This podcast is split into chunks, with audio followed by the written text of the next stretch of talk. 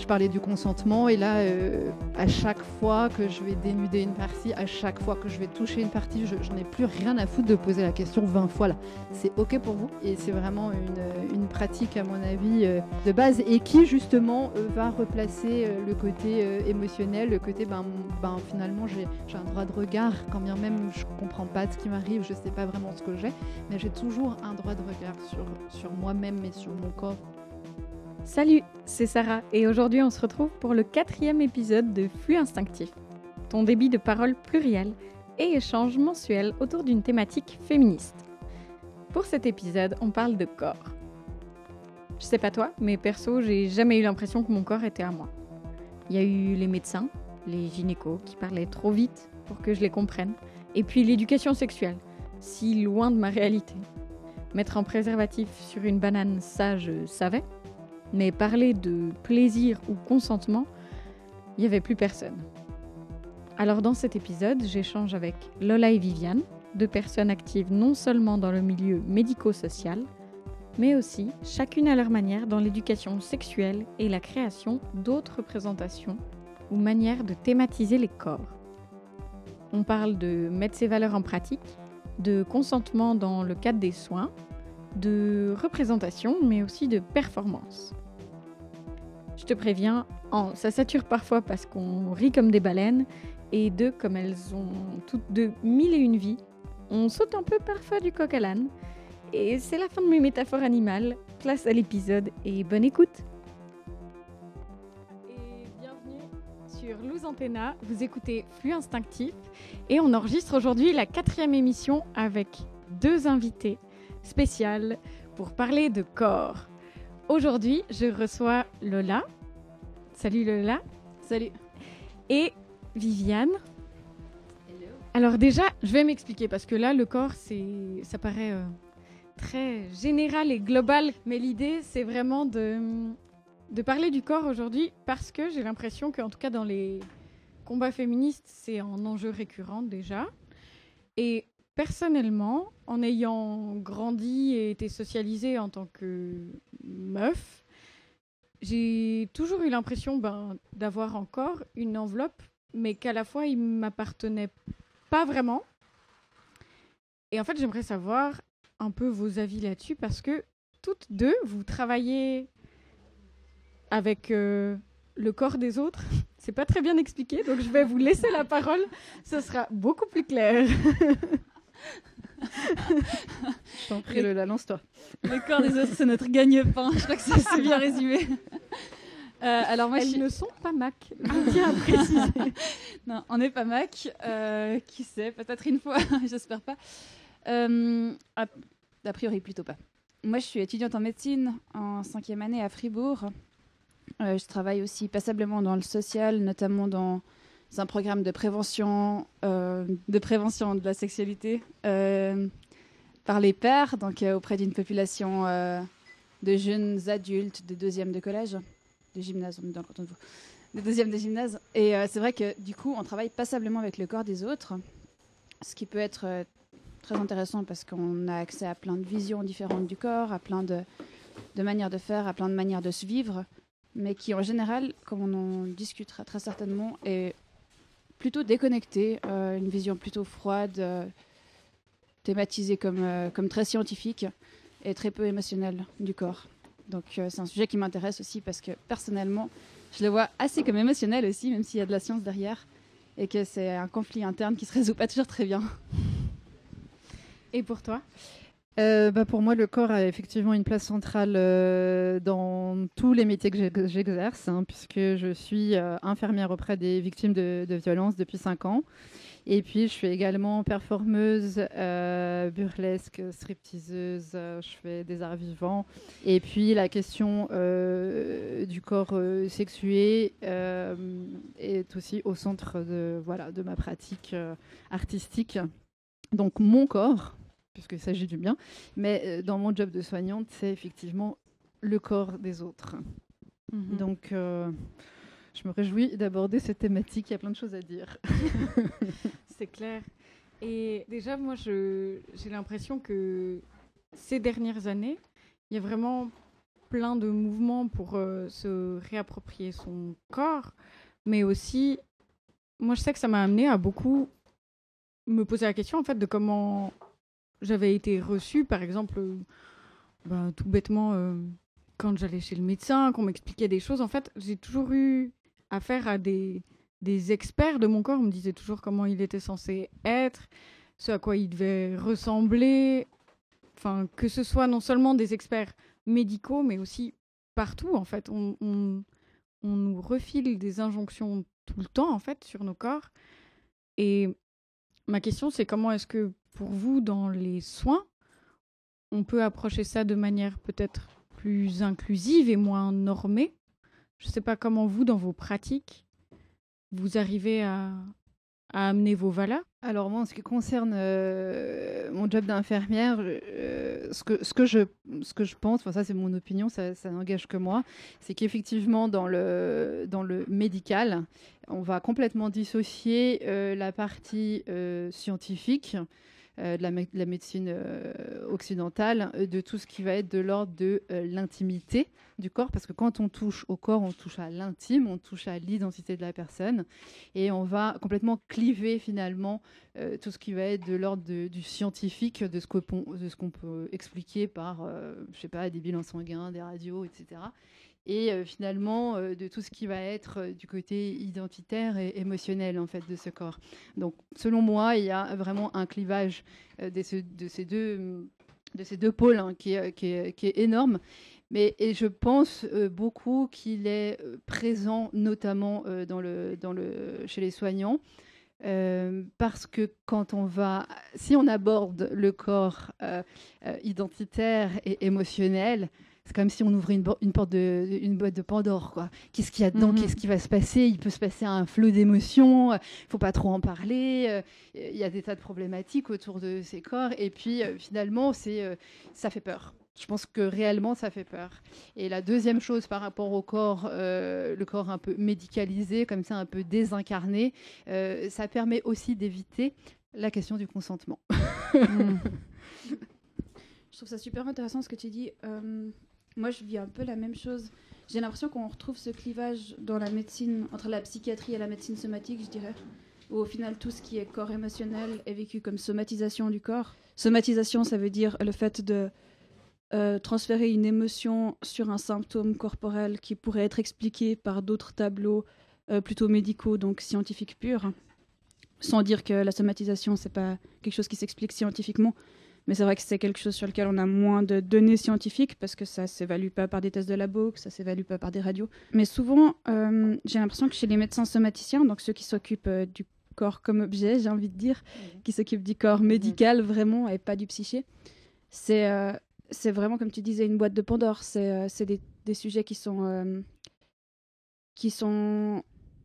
presque mystiques, qui ne comprennent pas et qui leur font peur. Oui, je pense qu'en fait, il y a aussi beaucoup la notion qu'il n'y a pas de contrôle en fait, dessus. C'est-à-dire que dans le côté scientifique et médical, il y a quelque chose de l'ordre du contrôle et de la maîtrise.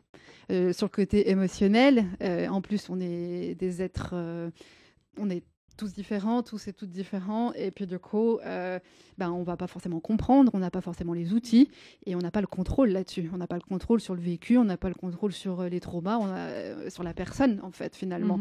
Et donc, il y a comme ça, je pense aussi, un lien avec la toute-puissance médicale sur les corps. Hein. Et si on inclut cette notion-là, en fait, il perd cette toute-puissance. Et là...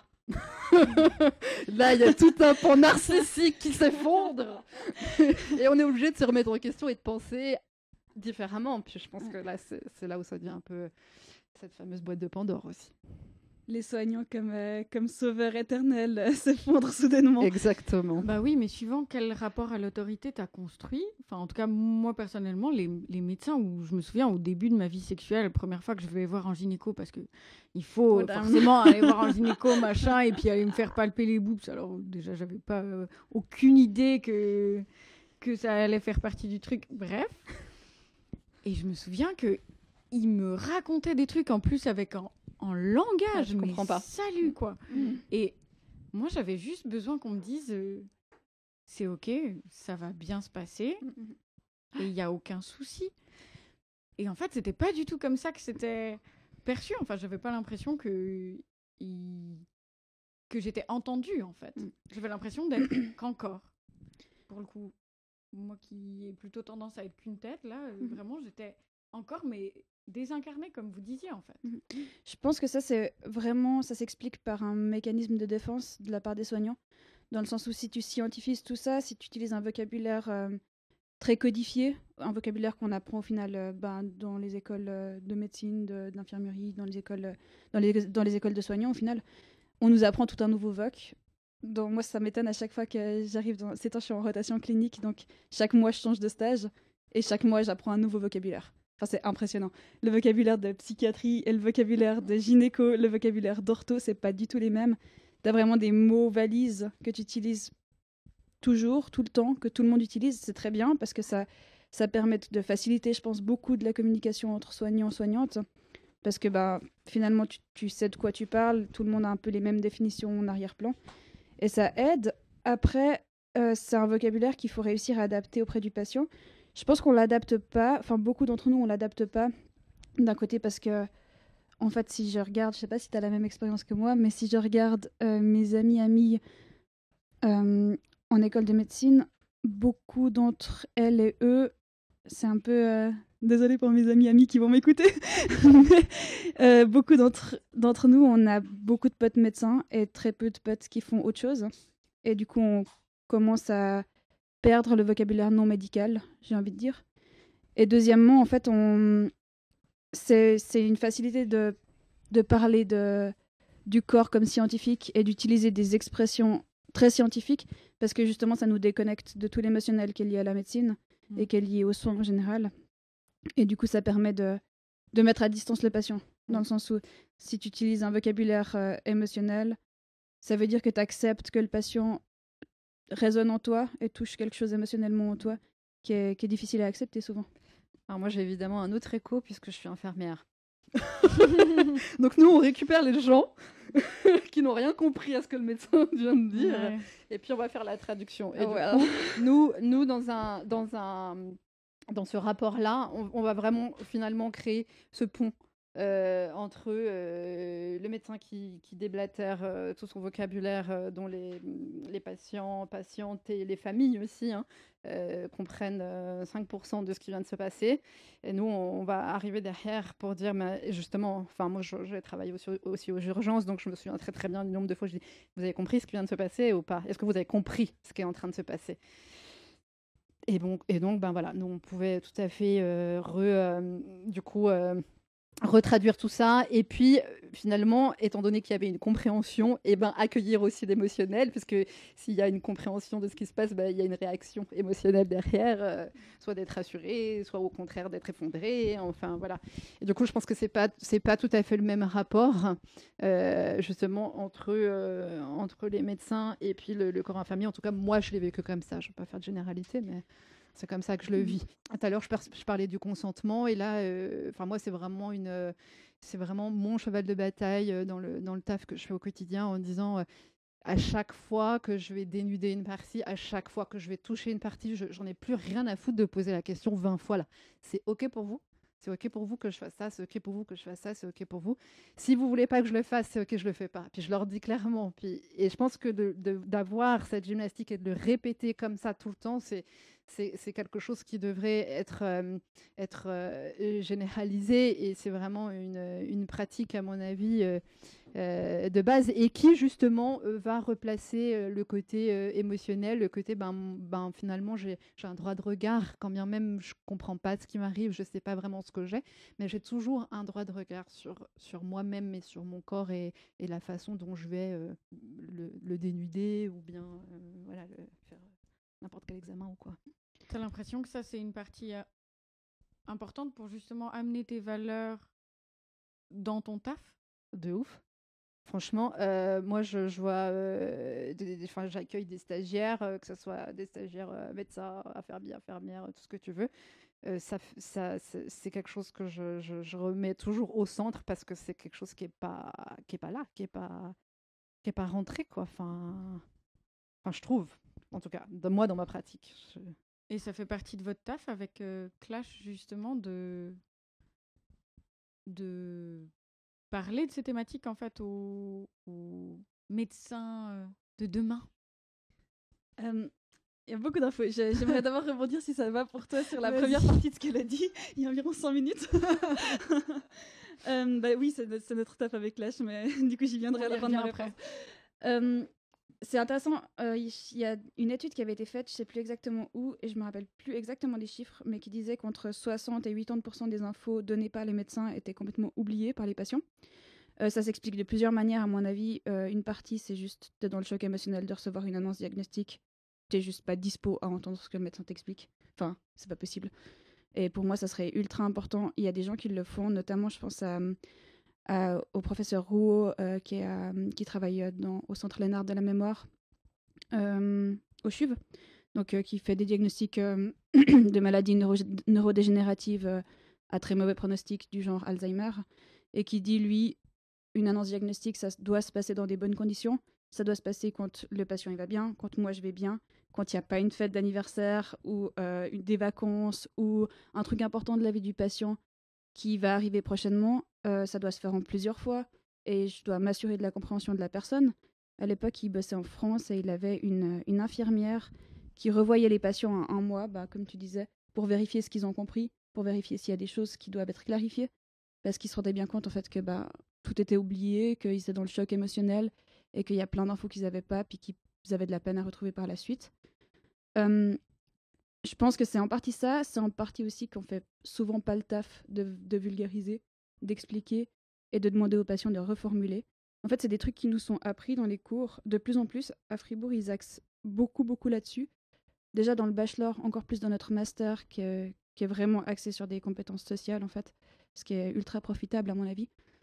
Où, on nous apprend, c'est assez drôle parce qu'on le fait jamais, en pratique, j'ai jamais vu personne, aucun médecin le faire, mais on nous apprend typiquement à reformuler ce que le patient a dit, une fois qu'il a terminé de parler. Donc, OK, vous m'avez dit ça, ça, ça et ça et ça. Est-ce qu'on a oublié des choses ? Est-ce qu'il y a des choses que vous voulez encore clarifier ? Et puis, à lui demander à lui de reformuler ce que nous, on lui dit quand on lui explique des choses. Que ce soit une maladie, que ce soit un traitement, que ce soit quoi que ce soit. Et pour ça, j'aimerais encore mentionner... Tu dis pour pouvoir donner de la place, en fait, au ressenti de la personne. Alors là, sur le coup, c'est pas forcément pour donner de la place, c'est vraiment juste pour vérifier que l'info, elle est passée. C'est vraiment pour vérifier la compréhension, vérifier s'il y a des doutes, des choses qui subsistent, qui ne sont pas claires. Ça serait important, à mon avis, dans chaque pratique. Après, il y a une question de charge de travail, de limitation du temps, de limitation de l'énergie émotionnelle à dispo, qui fait qu'on ne le fait pas systématiquement. Mais je pense que c'est important de parler de ça encore plus auprès des populations vulnérables. Je pense notamment aux personnes qui ne s'expriment pas couramment dans la langue du médecin. Donc, par exemple, les personnes en situation de migration. Et pour ça, il y a Patrick Bodenmann qui fait un énorme travail et qui le fait très, très bien. Où justement, dans son... il fait partie, je ne sais plus exactement comment ça s'appelle, mais d'un centre de médecine communautaire ici à Lausanne. Et lui, vraiment, nous a appris que lui, vraiment, quand il reçoit une patiente ou un patient qui est issu de la migration et qu'il a des choses importantes à lui expliquer, il demande à la patiente ou au patient à la fin de reformuler tout ce qu'il a compris. Et ça te permet juste de vérifier si l'info elle est passée et s'il y a des choses qui ne sont pas claires. Je pense que c'est ultra important que nous on fasse gaffe en tant que futur médecin, en tant que médecin, parce qu'on balance des infos et s'en foutre du ressenti du patient, s'en foutre de sa compréhension, ce qui va au final dans le même sens. C'est super violent, enfin c'est vraiment juste super violent. Après, sans vouloir hiérarchiser du tout, loin de moi cette idée, mais sans vouloir hiérarchiser les professions, je pense qu'il y a une charge de travail qui n'est pas forcément la même selon les services entre les différents corps soignants. Et je pense que pour ça, la multidisciplinarité est super importante. Et moi, c'est vraiment un truc en clinique que j'apprécie, de voir que derrière, il y a des infirmiers et infirmières ou des ASSC, des soignants qui vont repasser auprès du patient et faire ce taf de vérification de la compréhension. Et après... peut-être venir nous dire Ton patient, il avait rien compris de ce que tu lui as dit. Je lui ai réexpliqué ça et ça. Ça serait bien que tu clarifies encore ça et ça demain avec lui.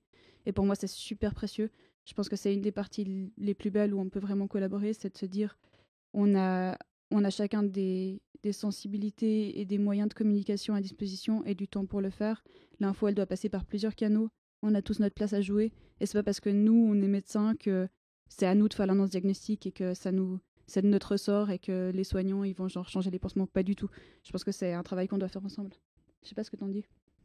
Moi, je travaille seule, en fait. Mmh. Je fais des consultations. Donc, moi, ça fait déjà bien longtemps que je ne travaille plus. Je travaille plus en collaboration, quasiment plus, en fait. Je suis supervisée par des médecins, mais je travaille toute seule.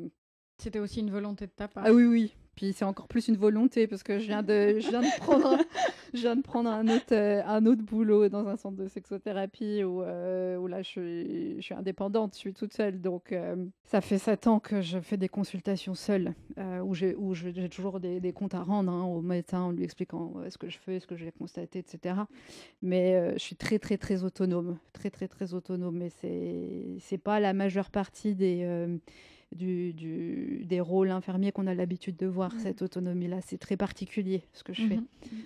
Si je reviens dans mes souvenirs d'avant, effectivement, la collaboration, elle est indispensable. Et l'indépendance, justement, c'est pour pouvoir amener tes valeurs plus librement et sans qu'il y ait, à tout hasard, un mec cis blanc, cinquantenaire, qui prenne la place. Yes, girl. Je suis désolée, je suis pas médecin. Non. Je suis pas expert. On les voit très bien. Non, c'est pas aussi...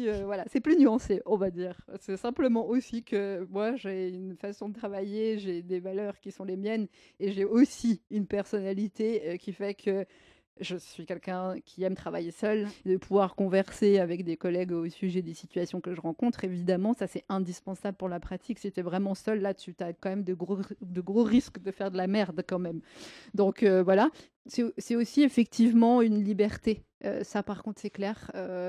J'ai pu affiner au fil des années de ma pratique en ayant travaillé dans des services globalement de soins aigus, de crises psychiques ou aux urgences ou en psychiatrie ou ce que je fais maintenant auprès des personnes victimes de violences. J'ai acquis une certaine expérience qui me permet aussi effectivement de pouvoir mettre mes valeurs personnelles dans mes consultations, c'est-à-dire des valeurs justement féministes, inclusives. Qui ne sont pas toujours faciles à mettre en place à l'hôpital. Qui ne sont pas faciles à mettre en place, mais finalement, quand je suis en consultation avec la patiente en face de moi, il n'y a personne d'autre pour me dire ma façon d'aborder les choses. Et puis, justement, quand je parlais du consentement, etc., si jamais il y a, je sais pas, quelqu'un qui vient, un doc qui vient voir ma consulte en me disant « Mais putain... t'as passé combien de fois à lui demander là ? Enfin, c'est un peu, t'as pas que ça à foutre, le temps tourne, etc. » Enfin, ça, c'est des choses je pense qu'on pourrait me dire, mais on me le dit pas parce que je travaille toute seule. Pas de feedback négatif, no feedback, everything is good. Oui, mais en même temps, c'est tellement important et on nous l'a tellement pas appris que on se rend même pas compte que suivant comment ça peut être une violence. Et à part ça, comme le temps avance et qu'il y a un autre grand pan de discussion que j'ai envie, très étrange, d'aborder avec vous, c'est le rapport au corps, la réappropriation du corps et l'éducation en fait à d'autres rapports au corps. Et là, tu viens de m'ouvrir une porte en parlant de ta nouvelle activité de sexothérapeute, mais ce n'est pas la seule. Tu as dit aussi dans ta présentation tout à l'heure... Il faut suivre, oui. Que tu étais aussi performeuse. Est-ce que tu peux m'expliquer un peu pourquoi tout ça ? Pourquoi ce rapport-là et cet intérêt pour que ce soit pour l'art, la sexothérapie ? Bon, moi j'ai toujours été artiste. Si j'ai pas... Là, ça fait 5-6 ans, je pense que je fais de la performance, du striptease, etc.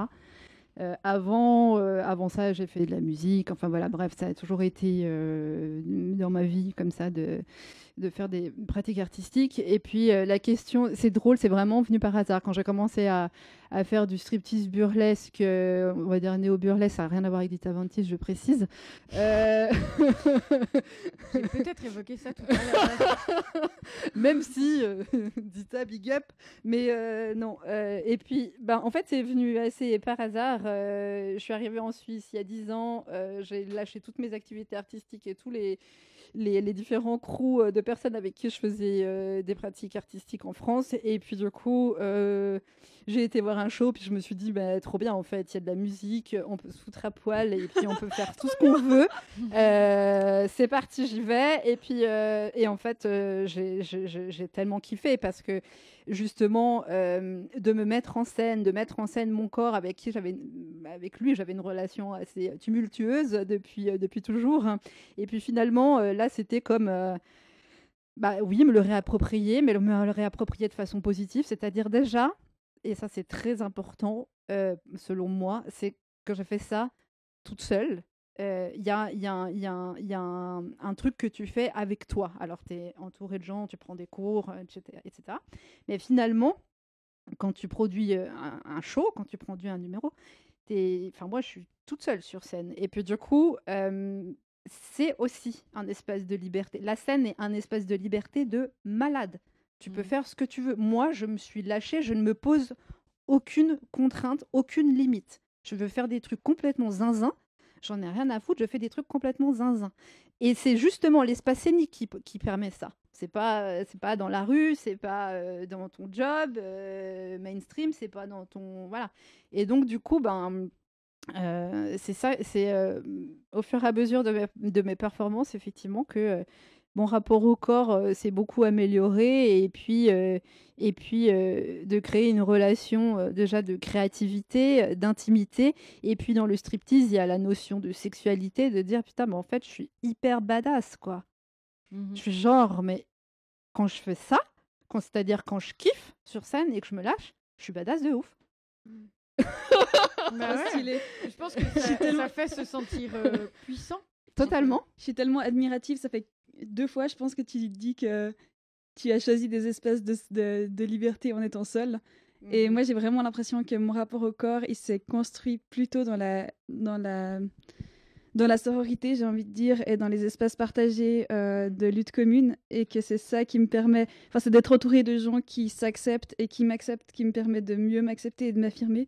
Et je suis trop admirative de voir que, en fait, si t'as la ressource mentale et que t'as réussi à développer ça, tu peux le faire seule et kiffer seule, et c'est trop, trop bien. Moi, je trouve ça encore... Enfin, le fait de pratiquer seule fait que je vais pas m'identifier à... Je vais pas forcément... Alors, on se compare toujours quand même, faut arrêter les conneries, je pense que c'est une réalité. Mais c'est difficile de pas le faire, en tout cas. Mais en même temps, si t'es pas vraiment dans un groupe et que t'es pas vraiment, tu fais pas partie d'un truc, le cadre de référence, c'est le tien, en fait. Ça va pas être celui qu'on va te rabâcher, même pas forcément de façon directe, mais juste qui est un peu flottant comme ça, tu vois, un truc genre un cadre de référence flottant, un peu inconscient comme ça. Et la solitude, enfin pour moi, là le fait de faire des choses seules permet justement une liberté, une connexion à soi peut-être plus authentique. Je pense que c'est juste ce que tu dis, pour réussir à être bien seule et à définir son espace de liberté seule, il faut réussir à avoir compris ce que tu veux et avoir déconstruit ce qui t'a amené à ne pas avoir cet espace de liberté dès le début. Moi, j'ai vécu une transition inverse. En vrai, je me suis beaucoup, beaucoup posé de questions sur mon corps, sur le féminisme, sur les questions d'oppression en général, de LGBT-phobie, de racisme, etc. J'ai passé une chier d'heures à m'éduquer et à me déconstruire dans les premières années de mes premières années universitaires. Ça m'a beaucoup, beaucoup pris la tête. Après, j'ai eu un gros refus. J'ai fait un burn-out militant, comme on appelle ça. Et j'en avais marre. Et maintenant, j'en ai de nouveau plus marre parce que, en fait, j'étais tellement dans une bulle de confort auprès de mes proches qui validaient ça et où on était clairement tous et toutes sur la même longueur d'onde, où on avait une forme de valeur commune qui était même plus questionnable, que j'étais vraiment dans le confort et que je voyais presque plus l'intérêt de faire ces choses-là. Je me disais, c'est bon. C'est fini, ça. Genre, on est passé par-dessus. C'était acquis. C'était acquis, ouais. Et là, en fait, bon, je pense que ça a un peu ressenti et c'est un peu évident depuis le début.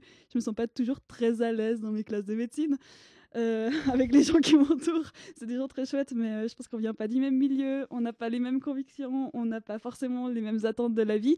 Tu m'étonnes. Et big love pour vous les copains, hein. J'aime beaucoup étudier avec vous, mais c'est pas forcément les personnes qui me correspondent le plus au quotidien.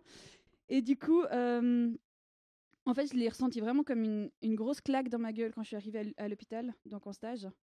Parce que là, tout d'un coup, je me suis rendu compte que j'avais de nouveau honte de mes poils, que j'avais de nouveau honte d'avoir le crâne rasé. Genre, je me suis laissé pousser les cheveux, que je mettais des habits d'uniforme d'hôpital complet, alors que j'ai toujours été contre les uniformes parce que j'assumais pas d'avoir des trous sur mes pulls, que j'assumais rien en fait, j'assumais plus rien, j'assumais juste plus rien. Et là, ça s'est revenu en force et je me suis dit, ouais, well, il faut faire quelque chose. Et du coup, je me suis réinvestie dans des trucs, bien féministes, non, donc Clash. Moi, j'ai fait le chemin inverse. Mais ça, c'est trop stylé. J'espère que je vais pouvoir le refaire à l'inverse. C'est vraiment... moi, je suis arrivée, je suis rentrée dans le cadre. Je me suis dit, tiens, quitte à avoir la paix, moi, j'étais comme ça, vraiment. Je veux qu'on me foute la paix, je veux pas qu'on me fasse chier. Donc finalement, je veux que... extérieurement, il n'y ait aucune chose qui permette de venir m'embêter ou d'avoir des gens au cul qui viennent un peu me critiquer ou quoi que ce soit, ou simplement être dans un malaise comme ça. Et en fait, ça fait quelques années, je pense que ça correspond avec mes perfos et tout, que j'ai décidé je porte juste une blouse, donc je suis en civil, donc je suis comme ça au taf. Et voilà, je suis fluide, ça se voit. J'ai décidé que j'en avais plus rien à foutre. Et puis j'ai un côté un petit peu punk parce que j'ai des tatouages, etc. Et puis je suis percée, machin, j'ai les cheveux très courts. Bah, j'ai décidé que c'était comme ça. Et puis, mais du coup, j'avais fait le chemin inverse. D'ailleurs, à un moment donné, je me suis dit, non, mais je vais. En réaction. mais ouais, ça... ben de nouveau, en me disant, finalement, je pense qu'aussi, c'est un truc où je me suis dit, finalement, maintenant, j'ai suffisamment aussi d'assurance et je connais suffisamment ce que je fais et comment je le fais pour m'autoriser à être vraie jusqu'au bout, même si je ne le suis pas encore tout à fait et je ne sais pas si je vais me lancer vraiment là-dedans. Voilà. Mais je pense qu'il y a cette idée, et moi je l'ai encore, j'essaie de la déconstruire activement, mais je l'ai encore, il y a cette idée de base que les représentants du corps médical doivent être en quelque sorte transparents et que tout le monde doit pouvoir s'y identifier, et donc on ne doit pas avoir des signes trop visibles d'appartenance à un certain groupe. Et du coup, globalement, en tant que médecin, tu dois être un mec, tu dois être blanc, tu dois avoir 30 ans et tu dois être bien BCBG. Je suis pas un mec, je suis blanche, ok, mais j'ai pas 30 ans, je suis pas BCBG. Du coup, c'est déjà pas mal chaud, ouais. Alors que je suis bien, bien privilégiée. Donc, j'imagine même pas ce que ça doit être pour mes collègues noirs qui débarquent là en ayant le même style que moi et qui doivent réussir à se faire leur place. En vrai, moi, ce que j'ai remarqué ces derniers temps, c'est que je me sens beaucoup plus à l'aise avec les gens qui ont de l'expérience dans les soins, genre qui bossent là depuis 10 ans et plus. Et je pense pas que ça soit parce que elles soient plus âgées, mais juste parce qu'au bout d'un moment, tu te rends compte qu'être liste, ça sert à rien. Dans le sens où, ok, moi, je me sens toujours bien mal à l'aise quand j'arrive avec un gros look de féministe dans la chambre d'un patient qui, genre, a 55 ans et m'explique que sa femme, c'est de la bonne marchandise. Parce que oui, c'est arrivé. Et que sa fille aussi. Parce que je me dis, ce type, il peut pas s'identifier à moi. Il va se sentir jugé. Et du coup, il va pas se sentir en confiance. Et même si, profondément, j'ai très envie de le juger, de lui envoyer une tarte. En tant que médecin, j'ai pas envie d'avoir cette attitude-là. Et j'ai envie qu'il puisse être soigné comme les autres. Genre, je suis pas là pour lui faire un cours de politique. Et du coup, je pense que progressivement, tu comprends que tu peux pas être lisse dans ton apparence. Ou disons, tu peux pas négliger et négationner ce que t'es en tant que personne et être honnête et cohérente face aux patients, et que le non-jugement ou l'identification à toi que peut faire un patient, c'est vraiment plutôt dans l'acceptation de qui il est lui. Ça peut complètement être dans la différence, mais c'est plutôt une question d'attitude qu'une question d'apparence. Et du coup, globalement, j'ai l'impression que... bon, il y en a qui restent bien dans le cadre, il y en a qui ont toujours été dans le cadre, c'est clair. Mais des gens qui auraient envie d'être un peu plus dissonants, ils se réautorisent à l'être après quelques années de pratique, comme tu disais. Parce que finalement, bah, tu te rends compte que tu as besoin d'être dans une relation d'honnêteté avec le patient et que si tu lui montres rien de qui t'es pour de vrai, bah, ça marche juste pas, quoi. Et du coup, justement, pour parler de Clash, parce qu'on n'a toujours pas parlé. Donc Clash, c'est une association féministe de médecine qui a été fondée à la base à Lausanne par des filles super et qu'on est en train de renouveler, d'exporter, de à Fribourg. Réinterpréter à Fribourg. Et qu'est-ce que vous faites Clash? Alors, Clash, c'est trois axes de lecture et d'action contre les attitudes sexistes en milieu hospitalier. Donc, il y a un axe vraiment collecte de témoignages, être là pour les personnes victimes, que ce soit de sexisme, de harcèlement sexuel ou d'autres oppressions systémiques dans le cadre de la médecine. Donc, plutôt des soignants, mais c'est clairement aussi ouvert aux patientes si elles le souhaitent. Et donc ça, cette collecte de témoignages, nous, bien sûr, on est là pour soutenir les victimes, que ce soit par téléphone ou, si elles le souhaitent, par mail, etc. On a une antenne. Et ça nous permet de faire une collecte de données, en fait, juste pour dénoncer, globalement. Ça, c'est le premier axe. Donc, rappel des sanctions et soutien aux victimes. Le deuxième axe, c'est un axe d'information grand public et médecins cadres de l'hôpital, typiquement, donc avec des campagnes d'information, d'affichage, etc. Et une charte qui avait été... À Lausanne, ils l'ont faite, on ne l'a pas encore fait à Fribourg. Mais une charte qui avait dû être signée par, en fait, tous les services de l'hôpital, comme quoi... Et ouais, comme quoi ils allaient faire gaffe à ça, parce que c'était important. Et le troisième axe, c'est l'axe dont je m'occupe le plus, parce que moi, c'est ça qui m'intéresse le plus, parce que sanctionner, je trouve ça important, mais ça me correspond pas beaucoup. On va dire ça comme ça. Donc, je préfère que ce soit des autres qui s'en chargent. Donc, moi, ce dont je m'occupe le plus, c'est un axe éducatif pour les soignants et les soignantes. Donc, nous, globalement, il faut le reconnaître. Ce serait une hérésie de ne pas le faire. Les étudiants et étudiantes en médecine, globalement, c'est des gens qui sortent d'une classe moyenne supérieure, voire haute, qui sont blancs, qui sont cis, pour la plupart, qui sont pas tous hétéros, mais qui mettent parfois un moment à le comprendre. Et globalement, on est bien, bien privilégiés. Donc, pour réussir à soigner des patients qui sont pas blancs, qui sont pas cis, qui sont pas hétéros, qui ont pas de fric, on n'a pas forcément les moyens et les armes, hein, en gros. Enfin, les armes, les skills, plutôt, pour pas utiliser un vocabulaire guerrier. Et donc, en fait, on peut pas attendre que ça nous tombe du ciel, il faut s'éduquer. Et je pense pas que tout le monde a ni les ressources, ni l'envie, ni le temps de s'éduquer individuellement. Donc le but, c'est nous d'éduquer les gens sur le travail qu'on a déjà fait sur nous-mêmes, que des autres gens ont déjà fait sur eux-mêmes, et de juste donner les ressources pour être inclusive, pour être non-violente, pour réussir à ne pas reproduire les oppressions qu'on connaît partout dans la société, entre nous et avec nos patients. Parce que globalement, ben, si nous... Enfin, c'est dans tous les plans, quoi. En gros, si les médecins-chefs continuent à être sexistes et racistes envers nous, forcément, nous, on va le reproduire parce qu'on apprend par imitation. Et du coup, il faut bien sûr rappeler le cadre à ces gens-là, mais nous, il faut aussi qu'on se déconstruise parce que juste, on a grandi là-dedans, quoi. Non, c'est clair. Et justement, l'éducation, que ce soit par les représentations, en contribuant à créer d'autres formes de représentation, des formes puissantes, en fait, de personnes qui se réapproprient leur propre corps, que ce soit avec le striptease, enfin... Moi, je sais que rien que mon rapport à mon propre corps, il a changé en faisant de la pole. Alors, ça n'a plus aucun rapport avec Clash, mais en attendant, réapproprier le corps, on ne sait jamais. En se réappropriant. Si tu veux donner un cours de pole à Clash, de la bienvenue. Franchement, je ne sais pas ce que ça pourrait donner. Mais pour dire, j'ai l'impression que tout ça, c'est des manières de s'éduquer, de créer d'autres formes, en fait, de rapport au corps ou, comme tu disais aussi, de thématisation. Parce qu'effectivement, déjà rien qu'en étant valide, ben, c'est pas du tout le même rapport aux choses. Et je sais pas si, pour toi, il y a aussi cet aspect éducation dans la performance que tu ressens. Quand je me produis, tu veux dire ? Mmh. Je donne aussi des stages. Alors là, c'est autre chose. Je suis enseignante aussi, voilà. Ok. Ça va, les 75 vies en même temps. Mais j'ai pas de vie à côté, en fait. C'est ça le secret. La vie à côté, c'est la vie centrale, quoi.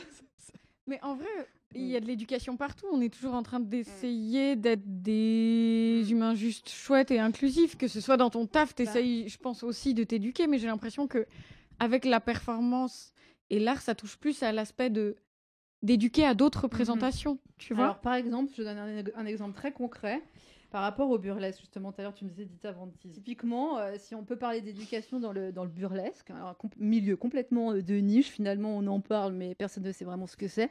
Des shows, il y en a, il faut les trouver parce que ça, finalement, ça reste assez underground comme truc. Et puis, l'idée qu'on en a, par exemple, c'est une meuf cis qui va avoir strass, paillettes, le look pin-up ou des trucs comme ça. Elle va être dans une coupe de martini. Oui, dans une coupe de martini, en train de se baigner dans du champomis, totalement. Et si par exemple, je reprends ton idée de finalement montrer une diversité, eh bien, moi, j'ai fait un show, par exemple, où je parle de la maladie du mental. C'est un numéro qui s'appelle Borderline, Lethal Comedy. Et puis, trop bien. Tu l'as regardé ? Oui, j'ai regardé.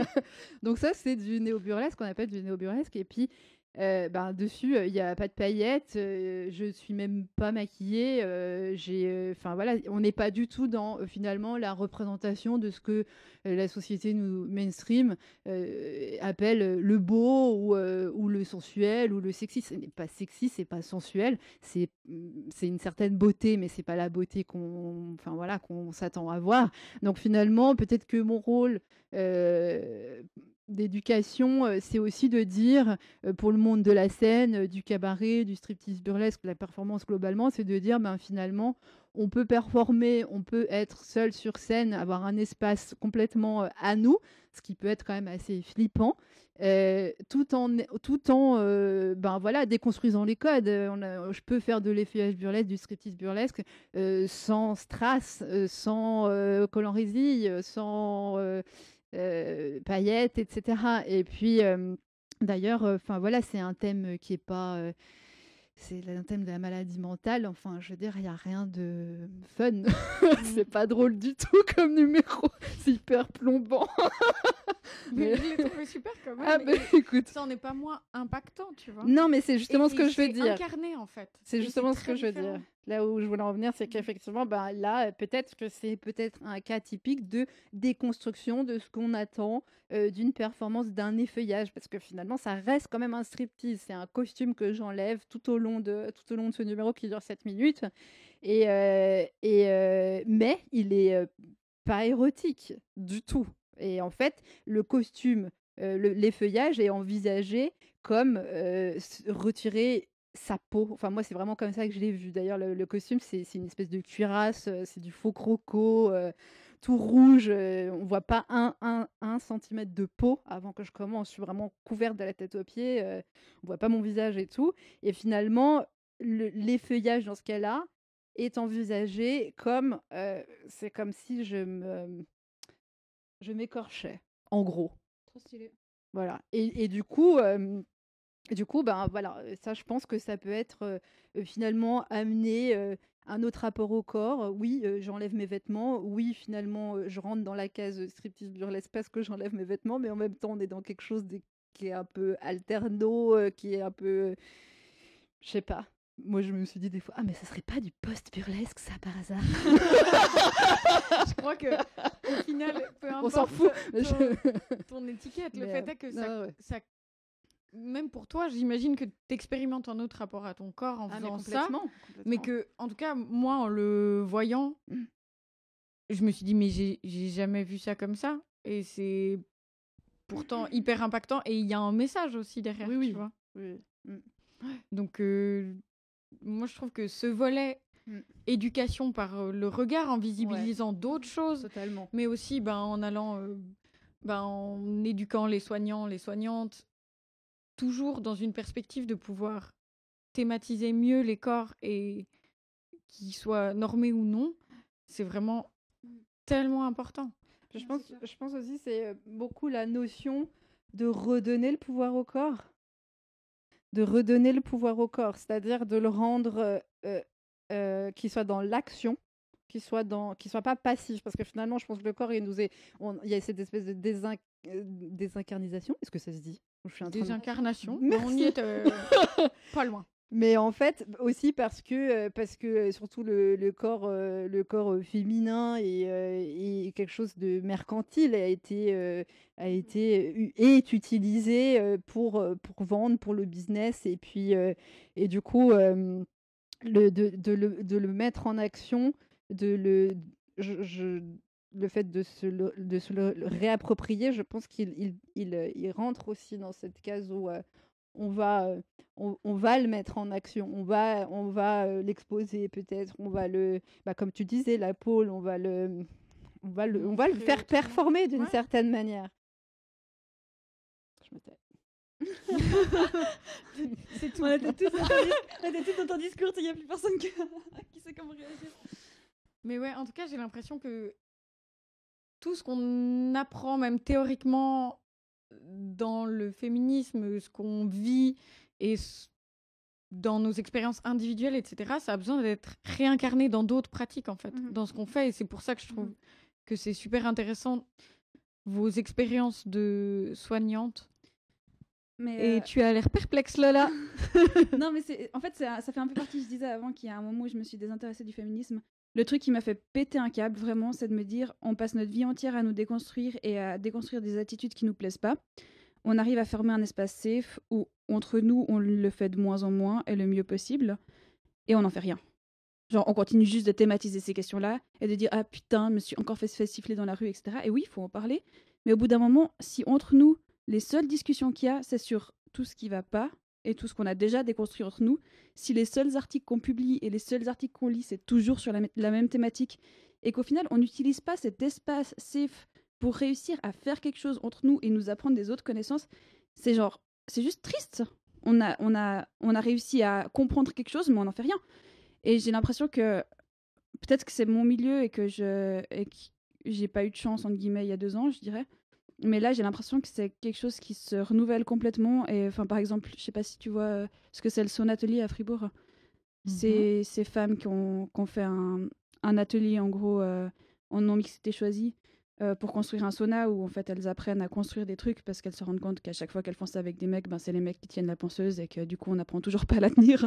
Et ce genre de truc, au final, pour moi, c'est super important. Et c'est aussi ça, pour moi, Clash, c'est de se dire, ok, on a un espace qui est à nous, et dans cet espace, on peut faire ce qu'on a envie et on peut s'apprendre des autres choses et pas juste seulement s'apprendre à comprendre et à réagir aux trucs qui ne nous conviennent pas, mais s'apprendre aussi les choses auxquelles on n'est pas amené à... auxquelles on n'est pas confronté dans la vie réelle parce que juste c'est les gars qu'on a la possibilité de le faire et pas nous. Mais du coup, tu vois, par rapport au fait de performer... performer son corps, le fait de tenir une ponceuse, ça rentre aussi là-dedans parce que tu mets ton corps en action en fait. Puis c'est ce qu'on a, je pense que c'est là où le corps de la femme il est pacifié, il est utilisé à usage mercantile, et justement de rentrer dans quelque chose qui soit de l'action, mettre son corps en action, le faire performer, mais par des choses qui sont comme ça, je sais pas, du bûcheronnage, n'importe quoi, mais finalement ben tu te réappropries tes capacités, tu comprends que lui est capable, que toi t'es capable, et de fil en aiguille, finalement, tu te rends compte que ce corps-là, il t'appartient, puis qu'il est capable de plein de choses. Et puis c'est aussi ça qui te permet de fixer tes limites, entre guillemets. Je fais vraiment court là-dessus, mais c'est typiquement, nous, ce qu'on fait avec le Boulevard, donc ces trucs de prévention pour la santé sexuelle qu'on fait auprès des classes, c'est de se dire, on thématise le consentement beaucoup ces temps. Et c'est de se dire, en fait, on n'a pas envie d'apprendre aux nanas à dire non et aux mecs à entendre le non. On a envie d'apprendre aux filles à savoir ce dont elles ont envie, et aux gars ce dont ils ont envie, et aux personnes non binaires aussi, ce dont ils ont envie, et donc d'apprendre à dire oui. Et si tu sais à quoi tu dis oui, et si tu sais entendre un oui, t'as même plus besoin de dire non. Parce que si tu sais reconnaître quand il n'y a pas de oui, il n'y a pas besoin d'un non, il n'y a pas de oui, tu vois. Mmh.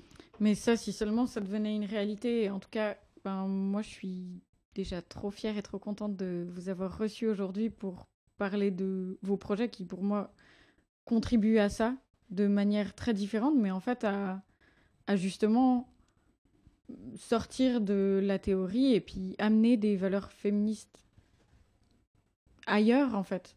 Et je pense que c'est important, même si moi, je suis plus à l'aise derrière un micro pour l'instant. C'est une très belle manière de le faire. Je vous remercie beaucoup pour cette émission. Merci. J'espère que ça a été pour vous. Ouais. C'était super. Et on se retrouve tantôt. Est-ce que je peux juste faire une petite pub ? Vas-y. Ouais, c'est juste pour... je fais un peu d'opto-promo, j'en profite parce que c'est vraiment ce qu'on vient de dire. J'anime des ateliers sur Lausanne qui s'appellent des Pussy Coven et des Vener Coven.